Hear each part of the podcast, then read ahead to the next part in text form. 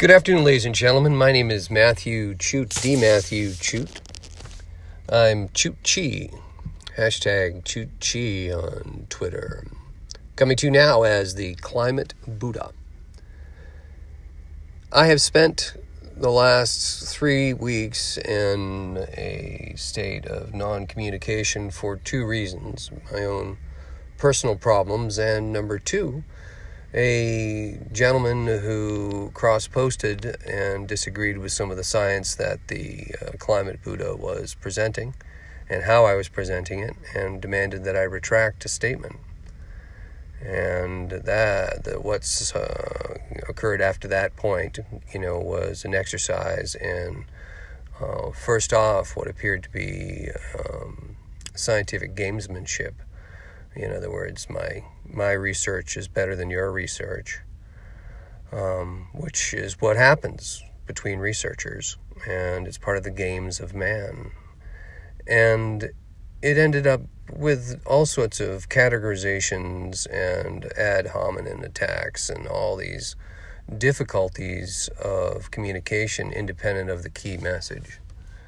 So in response to what I experienced, uh, I have much to learn from this in many ways, including the issues raised. And uh, because the public nature of these, with a little bit of research, you can see some of the aspects of it. But I made a comment about the um, degree to which um, industrial civilization's relationship was to its existence to the aerosol masking effect. This is global dimming. This is the aerosol masking effect. This is a piece of climatological science that's controversial right now, and it should be. There should be the greatest minds waiting in on it to make sure that we know what we're doing. Because uh, it turns out that that in a very counterintuitive and just painful to describe way, that climate scientists and and you know, lifelong activists of all type for the living planet uh, are coming to the realization that keeping industrial civilization intact with its current pollution scales and CO2 usage and all of that uh, will keep the planet from rapidly uh, heating up. See, the, a rapid heating is the issue. It, the, the rate of change is it's, it's all about. So, the aerosol masking effect is if we were to shut down industrial civilization and stop burning coal and stop flying airplanes and stop putting particulate matter into the, into the sky, if we stopped all of that, there would be an instantaneous worldwide heat up uh, in, in, about 30 to, to 60 days, it would certainly the effects would begin. Whether it would take longer for them to, to work out, the localized problems would then become nationalized problems. This this will heat the globe very quickly, and the arguments about how much, how how much of that heat up, there's no arguments about it, it not heating up. The ones that are saying that are, are not counted. Everybody agrees that once the particulate matters drop out of the the uh, sky, we're going to have some form of heating. How much? How much of that heating? So, there's something called the average uh, surface temperature. And the average surface temperature of the Earth, average, if you take all the temperatures everywhere and you run it through supercomputers that break down the globe into these different cubic sizes depending upon the size of the computer's processor, and they figure out what the average temperature is in any given moment, because there's a relationship between that average temperature and how much CO2 is in, in the atmosphere. So, like this, this type of relationship is figured out, and now we know that the average temperature right now is about 1.75 to 2.0 degrees Celsius over industrial baseline, depending on who you want to talk to, actually and the numbers lower in some publications because they've changed the industrial pre-industrial baseline to sometime in 1980 which made the whole thing look just a lot more different because everything really has been happening. All the excitement and temperature changes has been happening since the 70s and 80s otherwise the, the progression was relatively unexciting. But we have the telltale signs of what's called uh, exponential change now going on. So you look at the graphs they're going upward quickly So this rate of change can't be sustained. So this is the problem the aerosol masking effect, is that it, it would bake us all very quickly if we shut everything down. So the green people, the people who are devoted to, to you know greening the planet, putting in as many trees as possible, and returning as much of our land to its natural state and forestry and really trying to solve the climate crisis with a huge green effort. They have so much to say when it comes to the validity of their attempt in both an emotional and a practical level, you know, returning us to as much of a state as as as we possibly can. You know, if that didn't destroy this aerosol masking effect problem. So we have to figure this out. It has to be figured out. And the reason why I say figured it out, out of all the geoengineering world issues, which you're probably not familiar, and the, certainly the, the Climate Buddha doesn't know every geoengineering model out there, but the throwing of uh, jet exhausts with various substances to increased, uh, you know, cloud cover. This is this is this is done. This is figured out. We can do this. That piece of science is readily available. So the thing is, is that this type of geoengineering would require us to keep a fleet of airplanes flying. And uh, you need practically the entire industrial civilization to do that. I just want you to know. To keep, you know, one, just try to keep one F 16 in the air without the kind of spare parts necessary. These, these things break. These are high performance vehicles. So, anyways, the, the entire process of maintaining a, a fleet of jets is a huge industrial project. So this is how we can tune, we can get down from where we are in what's called you know a controlled you know cascade. The idea of crashing the economy and and or crashing industrial civilization and you know, with a huge greening effort, you know if we got just started to mow down all aspects of, of industrial society and planted apple orchards, which is probably a good idea so every single square inch is, is creating fruit trees. This this grain reliance has been a tragedy. We have to get off of grain reliance, and we're going to have difficult times maintaining grain growth at scale. We have to have localized food, and localized fruit trees are really the epicenter of that. So, you know, the tree planting idea, if you really wanted to be aggressive with this, just say, you know, everybody's front lawn is open hunting season for planting fruit trees and just until we have this ginormous, you know, fruit system where we can feed mass populations with a localized fruit growth. This is possible in various climates, but yeah, it's certainly not a solution everywhere. Down here in Florida, it could be done. The idea of having just unlimited amount of food available so that people aren't so stressed out with living their lives that they have their basic survival needs met it gives them enough time so that they can invest into you know the, the problems the epic problems that our previous generations have handed us in the form of climate change. This this epic series of problems it has to be solved, and there's needs a, we need an employed and functioning population to fix this. Since relying on capitalism or whatever our current system is to fully employ people seems to be some sort of magical economic bullet that can't be done. So we need to employ people fully as as voters that the efforts and energies of their research and, and voting and actively participating in the existence of their location, this takes time and a universal wage where everyone is paid just to be. There'll no longer be a, a, a force to compete with one another. No longer will be everyone be forced for scrambling around for low wage jobs that lead nowhere so they can just work and die. This is not a deal. This is not what labor promised us years ago when they had their first strike and says, wait a minute, management will turn us all into slaves. Well, they've done it. They've succeeded. They've won the game. They've won it they because they fixed it. They rigged it for money. They had the money, so they got in charge. This system has led us to where we are now in the climate. There's no one in charge enough to be able to stay. Wait a minute, we needed to change. But you know what happened was is that there wasn't enough people in charge listening to Carl Sagan back in the 80s and saying, this is the time to fix this. It's to go, it's to change, We're to have changes, it's not to be good. He knew about it, ignored this. Human tendency to ignore these problems and to go on to the next problem, etc., etc. This, this sequence of going from one idea to the next because it's interesting to our brains is what the TV's figured out. You know, we're just just our short attention span tree monkey that's looking for some fruit hanging off the tree. So, you know, this background does not really lend itself to understanding exponential math. And the idea of worldwide temperature is one of those problems. Worldwide average temperature increase, what we're seeing now, which is everything is burning, temperature records are being set everywhere. Storm records are being set everywhere. Massive changes happening very quickly. This is from only a small perturbation of the worldwide average temperature. This isn't caused by 6 degrees, 7 degree increases. They're there, by the way. The, this, this, the models easily can predict 6 to 7 degree temperature increases at some point.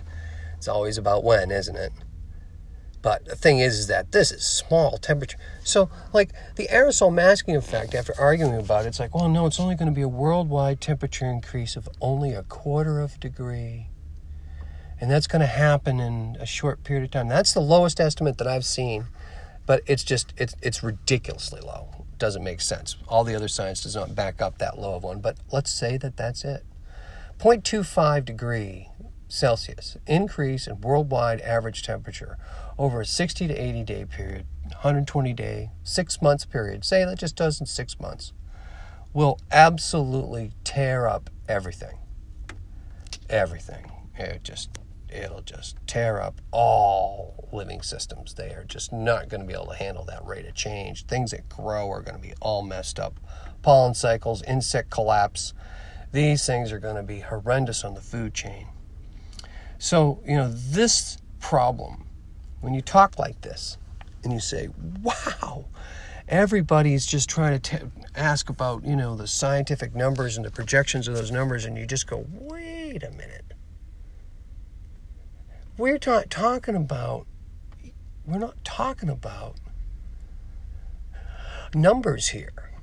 You know, we're talking about something that's tragic beyond definable tragedy. It's just that bad. It's just that tragic. It's just that soon. We're facing a potential ice-free Arctic in the next 2 or 3 years. We're we don't we don't know exactly what that's going to do, but it's going to heat the globe up to some extent very quickly. These rates of change. So if we heat the globe up like I said, 0.25 degrees average temperature from loss of the uh, Arctic, and we do that in, say, six months, that average increase is going to just tear everything up. And then, as everything gets torn up, industrial civilization in various precarious places in the world, probably not Florida suburbia, but it might be. Florida suburbia might be the first thing to go. But it could very well be, you know, all of India is now dying of exposure and lack of food and water resources. We start losing billions of people, you know, and we start losing, you know, billions of, of other places. This is going to cause huge swaths of industrial society to collapse, to shut down. I mean, just so if we shut off all of China and India, if they were the first to go, which of course is completely debatable but if they were the first to go, then that huge chunk of industrial society that they represent would affect the worldwide uh, temperature. It would affect it. So a little quarter of a degree from this, and a little quarter degree from that, and I'm not even going into any of the others because there's just an incredibly long list of overlapping temperature on top of temperature increase things that are baked in based on thermodynamics and physics. And you know, this acceleration of heating and its potential into, you know, really high numbers will just become moot at some point because we will already have completely not been able to live through this change. This is the sad reality of the near term human extinction movement. So, near term human extinction says, wait a minute, what are we talking about here? What are, what are the time frames? And then you start backing yourself back and forth along this slide rule of pain. and you go, well, let's say these mechanisms all kick in and it takes till 2050 and we got another solid 30 years and then it's going to go to crap then and then you go oh well hey maybe it's 2100 and we can just keep moving the slide rule out there and then it's just going to be so horrendous that nothing's going to be able to live because it's going to be too much temperature. You go ah see it that's just out there 70 years but you know this is this is this is the tragedy of it is that now I'm going to ask you how if I told you that there were mechanisms that could that could kick in and we could have the collapses and all the temperature increases and all the worldwide deaths and that could be happening in say a decade does it make it any less tragic than in 50 years and in 100 years does it make it any less tragic that it's in a decade i mean there are some estimating less than 5 years before all these mechanisms just make life unbearable for life. And, you know, is that any more tragic? So the thing is, is that the near-term human extinction movement is a process. It's the realization of of the news. At first, it turns you into a hashtag logical radical, and you go, I can't believe that this logic, this science, is leading me to believe, or at least understand things at this level that is so tragic, that is just beyond emotional comprehension. There is simply no corollary for the scientific realization that we are headed towards some sort of horrendous worldwide extinction event that's going to include mass swaths of the population. And we may have damaged the globe ecologically so bad that it will never regain its biodiversity in millennia. This is a tragedy. The near term human extinction movement says wait a minute. At what point do you have enough data where you've got a time out in the future where this is going to occur? How long do you have to listen to the climate Buddha until you put a, nine, a number on it and say, nah, it's going to be okay for 50 years? Now it's going to be okay for 10. But it's funny, the more and more you research it, and the more time that you put in, you can talk to Bill Nye, the science guy. Because Bill Nye, the science guy, met with a man by the name of Guy McPherson, who's a professor, and he has been one of the leading scientific minds describing the peer reviewed research available to anybody willing to look it up to, that describes baked in temperature increases things that can't change because we've changed something already. And these numbers in association with these baked in changes are frighteningly high. And everybody's saying, oh, well, this isn't, no one's going to live through this. So then you see all these papers come out. We're saying, oh, well, you know, maybe we can live through six degree increase of worldwide temperature because, gee, in the middle of Siberia, it'll be great. There'll be green fields and good rain and everything in Siberia. And everyone who's living in Florida says, yeah, that should be no problem. It's going to get to Siberia. It's ridiculous. We're facing a worldwide tragedy. So it's a tragedy of epic proportions, and that understanding the gravity of that just brings to bear new philosophy, new understandings. It's a ripe form of, of intellectual and philosophical discourse to discuss hospice for the planet, for everything, for all living beings. What is that? And nobody wants to discuss hospice unless they have to. No one wants to. There, I, I have, I have friends who are in the business. They do hospice work.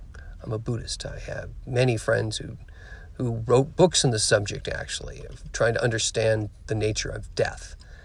Because death and dying are one of the things that are certain about our lives, but we don't talk about it much because spiritually it's it doesn't really have a lot to do with optimism and hope. And the thing is, the optimism and hope universe of keeping things working, keeping things going, work harder, work harder, the ethos of capitalistic comp- competition is to maximize the productivity of your slaves, to maximize the productivity of your, of your flock of sheep. This, this mentality, this concentration of power has failed us to protect us from the rigors of climate change. I have hashtag distribute power that asks, what if we just tried to distribute power? What if we just tried to have large swaths of people deciding big, important issues instead of one person deciding big, important issues. What if we just looked at the entire system of families and said, why is this male, especially the white male or the black male or any man in any culture anywhere, assuming complete omniscient control of the family? This is being questioned by the feminists for a reason is that the entire inherent power structure, male dominated power structure, is what's created this belief that we need to keep concentrating power through wealth, concentrating power through privilege, and concentrating power through a political system that's designed to, to injure, not benefit, the working people. This situation has jumped the shark. It is no longer functioning. We need to not discuss who's going to be playing in this game anymore. We need to discuss a new game. We need to be playing a new game. We need to be playing something that actually makes sense for the computer generation that looks at our current system and says, What did we inherit? What a horror show. I'm not participating in it. And the thing is that they're being blamed for their not being participation because the economy did not create the jobs for these for this generation and it won't because all of the mechanisms for job reduction are in place. We're going to be facing more and more and higher degrees of mechanization. They're just simply going to be fewer and fewer jobs. This is just a math problem. We need a social wage, universal aligned social wage for everybody, pay for everybody. Once we've put the math to whatever that is, that becomes the basis of the of the functional economy. And that's where food and other uh, processes of keeping people alive have to come from that economy. Once that economy, separate from all other capitalist games, separate from anything else, once that economy is fully intact, where everyone's needs are being met and they're, they're actively participating in their own destiny through a concerted voting effort, that we will see the changes necessary. Because there's no easy decisions when you're facing near term human extinction. NTHE and the time frame from when that occurs. Right now, this very moment in 2019, the 16th of September, we dodged the September ice free Arctic this year. Ice has never been thinner its coverage is okay, but it's never never been thinner. It's not okay. It's it's the coverage is down never it's been lower this coverage ever. But there's enough coverage so to say that we didn't have an ice-free Arctic. But we are going to have weather effects from what happened. There's just simply no way the jet stream is not feeling the additional heat of the um, of the Arctic. But at this time right now, that keeping industrial civilization going, keeping everything just cruising along, business as usual, keeping as much of it's available to solve the problems that we face, which number one are decommissioning nuclear reactors, and number two, the climate change consequences. We have a, this this nuclear power. You know, if, if if it turns out if it's ten years, what if the people are saying that we're facing horrendous weather, ten year life? What if they're right? We got to shut down the nuclear power plants now. So you just they have to be shut down. Fukushima has to be fixed as best we can possibly fix it. It's, they're about ready to dump all the uh, radioactive water into the Pacific. This will kill everything. Eventually, it just takes time. It just it's just an ecocide. So, you know, we have to fix these two problems. They're going to be tough to fix. We got to fix them before abrupt climate change takes in. My name is Matthew Chutem, the Climate Buddha.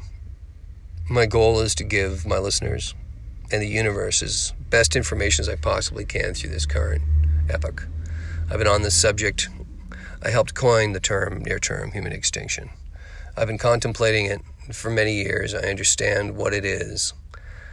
I'd like to be part of the digest of this subject matter and the issues in association with abrupt climate change and the mechanisms in association with it, the political, emotional, philosophical, existential conundrum that we are all facing concerning climate change. My name is Matthew Chute. I'm Chute Chi, the Climate Buddha.